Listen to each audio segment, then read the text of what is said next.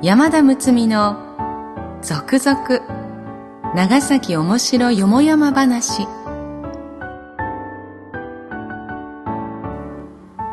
ポッドキャスト長崎の歴史シリーズ。今回も長崎おもしろそう。第2巻。師団切り抜き帳第1巻。島内八郎メモアールに続き長崎に関する書籍では定評のある長崎文献者のご協力によりすでに絶版となって久しい故森永種夫著作長崎面白そう第3巻繁華町の世界をご提供いただきその中から一部抜粋し続々長崎面白よもやま話として全18話をお送りいたします。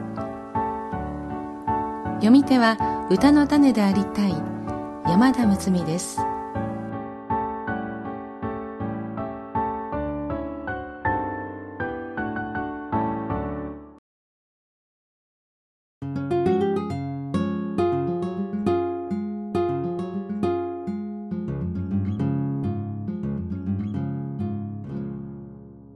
第48話長崎御用書き留め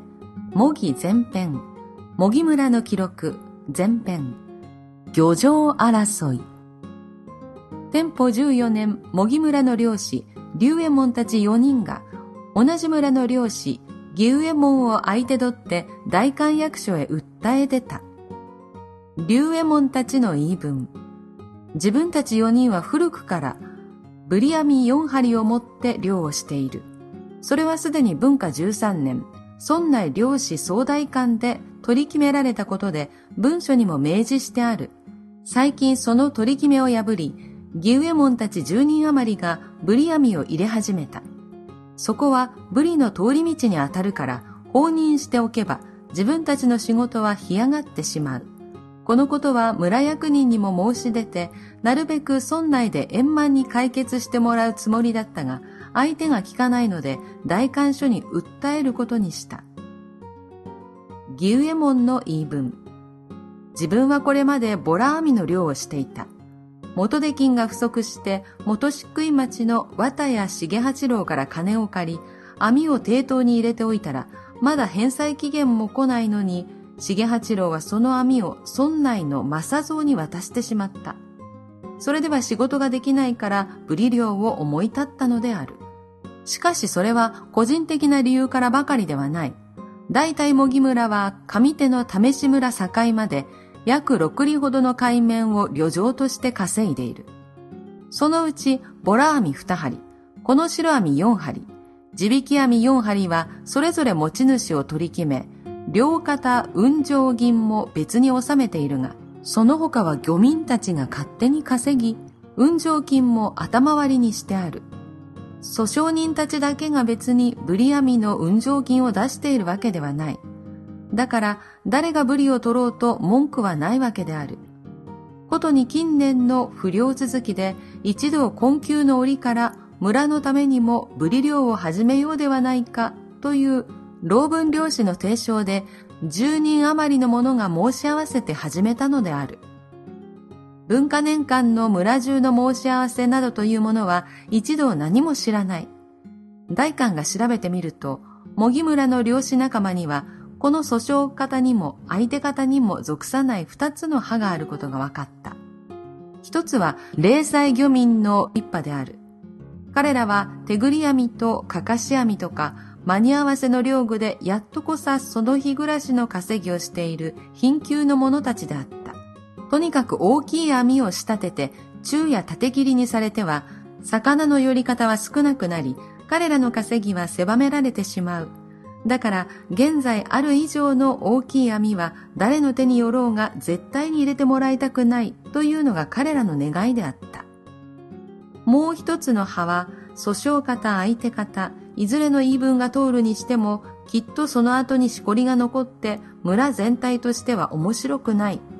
できたら双方で円満に話し合いをつけ、どんな老若の漁師でも安心して稼げるような工夫はできないものかと願っていた。本来こうしたもつれごとについては、村役人が仲介して解決すべきだった。茂木村には弁差しと呼ぶ役が設けられ、漁師仲間から二人が選ばれてそれに当てられ、二三年ごとに改選された。またこの役は浜役人とも呼ばれ、漁師に関する話し合いはこの弁差しに任されていた。義右衛門が最初、ブリ網を始めたいと、弁差しの千之助と竹松に相談に行った時、二人は竜右衛門たちのこともあるから中止してはどうかと一を進めた。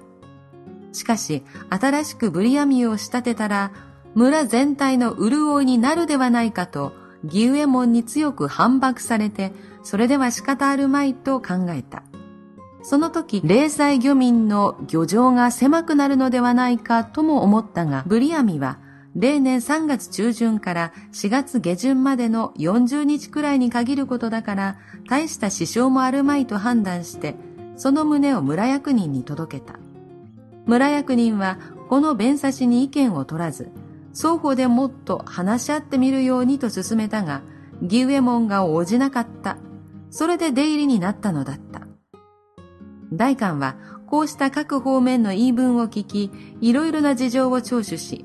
双方の主張には別に根拠あるものは何もないことが知れた。それで、竜右衛門たちはこれまで通り4針のブリ網を入れ、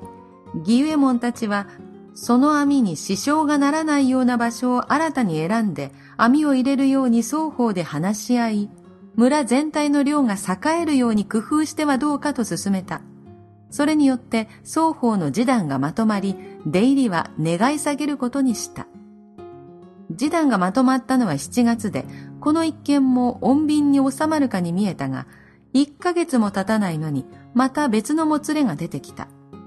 漁師総代を務めている彦十以下9人の者は、その示談の内容が双方の当事者だけで決められ、自分たちに何の相談もされないのが不満だった。竜右衛門たちは文化13年の漁師総代連盟の書き付けを何よりの証拠として今度の訴えを出しているが、それは網を入れることを認めただけで、その場所まで限定したものではない。ところが、今度の示談の内容を聞くと、場所までちゃんと決めている。もしこれが承認されるとなると、竜右衛門たちはそれを既得権と心得、一切そこへ他人を入れることを拒むようになる心配があった。そこで彦十たちは、この際、竜右衛門たちが網を入れる場所を変更してもらいたいとの願い書を大官宛てに出した。すでに双方が納得して示談に持ち込んでいるのに、さらに訴えを起こしていては、三方訴えとなってこじれるだけではないか。願書は引っ込めてお互いで話し合ってはどうか。と大官が説得しようとしたが、彦十たちは引き下がらず、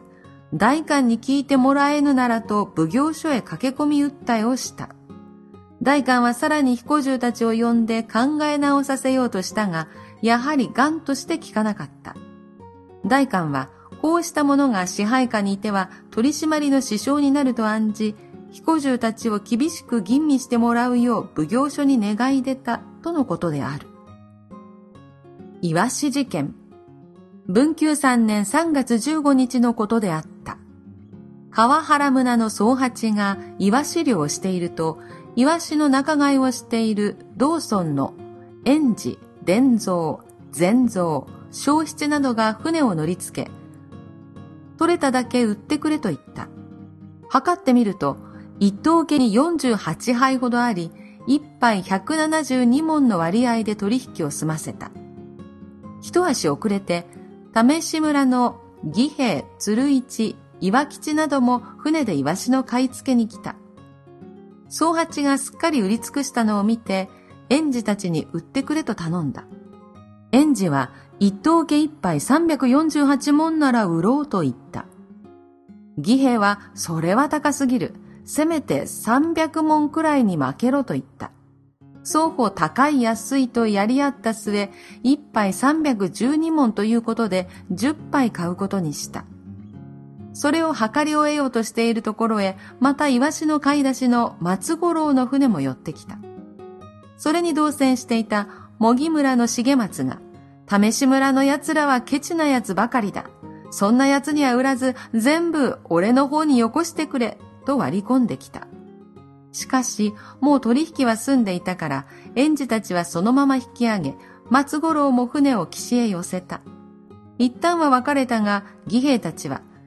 試し村のことを腐した重松の暴言をそのまま聞き逃すのが尺でならなかった。松五郎の船から重松を呼び出し、板切れや棒切れで重松を叩こうとした。松五郎が必死になって間に入り、やっと事なきを得た。やれやれと松五郎が船に戻り、片付け物をしている間に、また喧嘩になった。松五郎がそれと気づいて駆けつけた時は、重松は血まみれになって海岸にぶっ倒れており、相手方三人のうち、鶴市と岩吉は松五郎の姿を見ると、いち早く船に乗って漕ぎ去ってしまった。松五郎は船に乗り遅れた義兵を捕らえ、近所の者へ急を知らせた。重松はかなりの重傷らしく、口もろくに聞けなかった。みんながその解放に気を取られている間に、せっかく捉えた義兵の姿が見えなくなった。試し村は松平肥前の神の領分だったから、その蔵屋敷の聞き役が知らせを聞いてやってきた。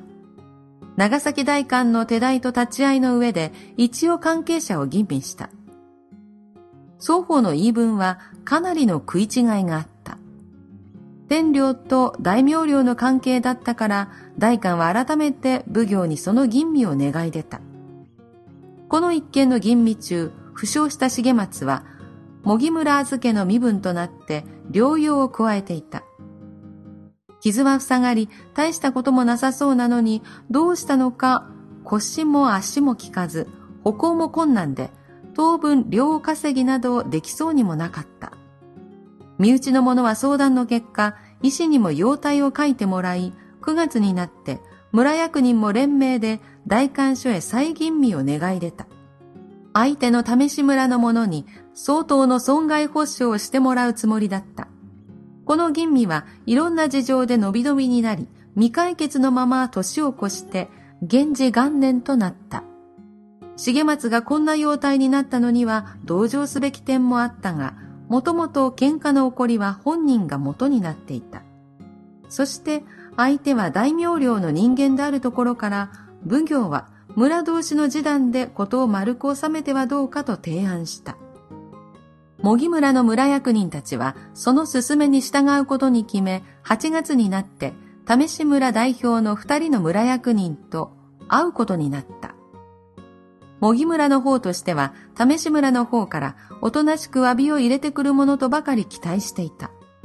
ところが、相手方は、茂木村から出した吟味願いを早く引っ込めないと話にならないと、逆に茂木村を責めるような口調だった。予想に反した横平な態度に驚き、それは示談どころの話ではないと言うと、それでは自分たちももう一度村で相談し直してくると、試し村の村役人たちはさっさと帰ってしまった。これから推測すると、試し村の方には話し合いで円満に解決する考えは毛頭ないように思えた。重松は不自由な体になり、かねて貧窮なところへ薬代や治療代がかさみ、その身内の者からは、何とか早くどうにかしてくれと、村役人たちに訴えてきた。10月になって、茂木村の庄屋は、試し村の村役人や、党の加害者たちを呼び出して、何とか早く解決してほしいと、また大官へ願い出た。試し村の村役人たちがこんなに不愛想だったのには訳があった。実は重松に傷を負わせたと言われている党の鶴市と岩吉は自分たちが棒切れで立ち向かったのは事実だが、決して重松を殴りはしなかったと言い張った。また証人の松五郎も二人が殴る現場を見ていたわけではなく、あくまでそれは推測で二人を加害者だとはっきり決めえなかったからだった。そのうち、茂木村の方でも変なことが起こった。足腰も立たず仕事もできまいと、石にも見立てられていた重松が、しばらくのうちに急に元気を取り返し、平常の体になってしまった。そして、よく考えてみると、どうも棒切れで殴られたような覚えがない。ひょっとしたら三人と揉み合っているうちに岩の間に落ち込んだので、その時岩角に頭をぶつけて傷ついたのかもしれない、などと重松自身が言い出したのだった。こうなると、今までせっかく張り合っていた村役人たちの規制もそがれてしまったが、当の本人がそういう以上、強いてことを荒立てる必要がなくなってしまった。そこでまた、双方も村役人が寄り合い、示談にして吟味取り下げ願いを出すことになった。本人が自分の不注意で傷つき、その傷跡も癒えて、体が不自由になる心配もなく、何の申し分もないとすれば、希望通り吟味取り下げ願いを聞き届けてやってもよかろうと、奉行所から代官へ連絡があったということである。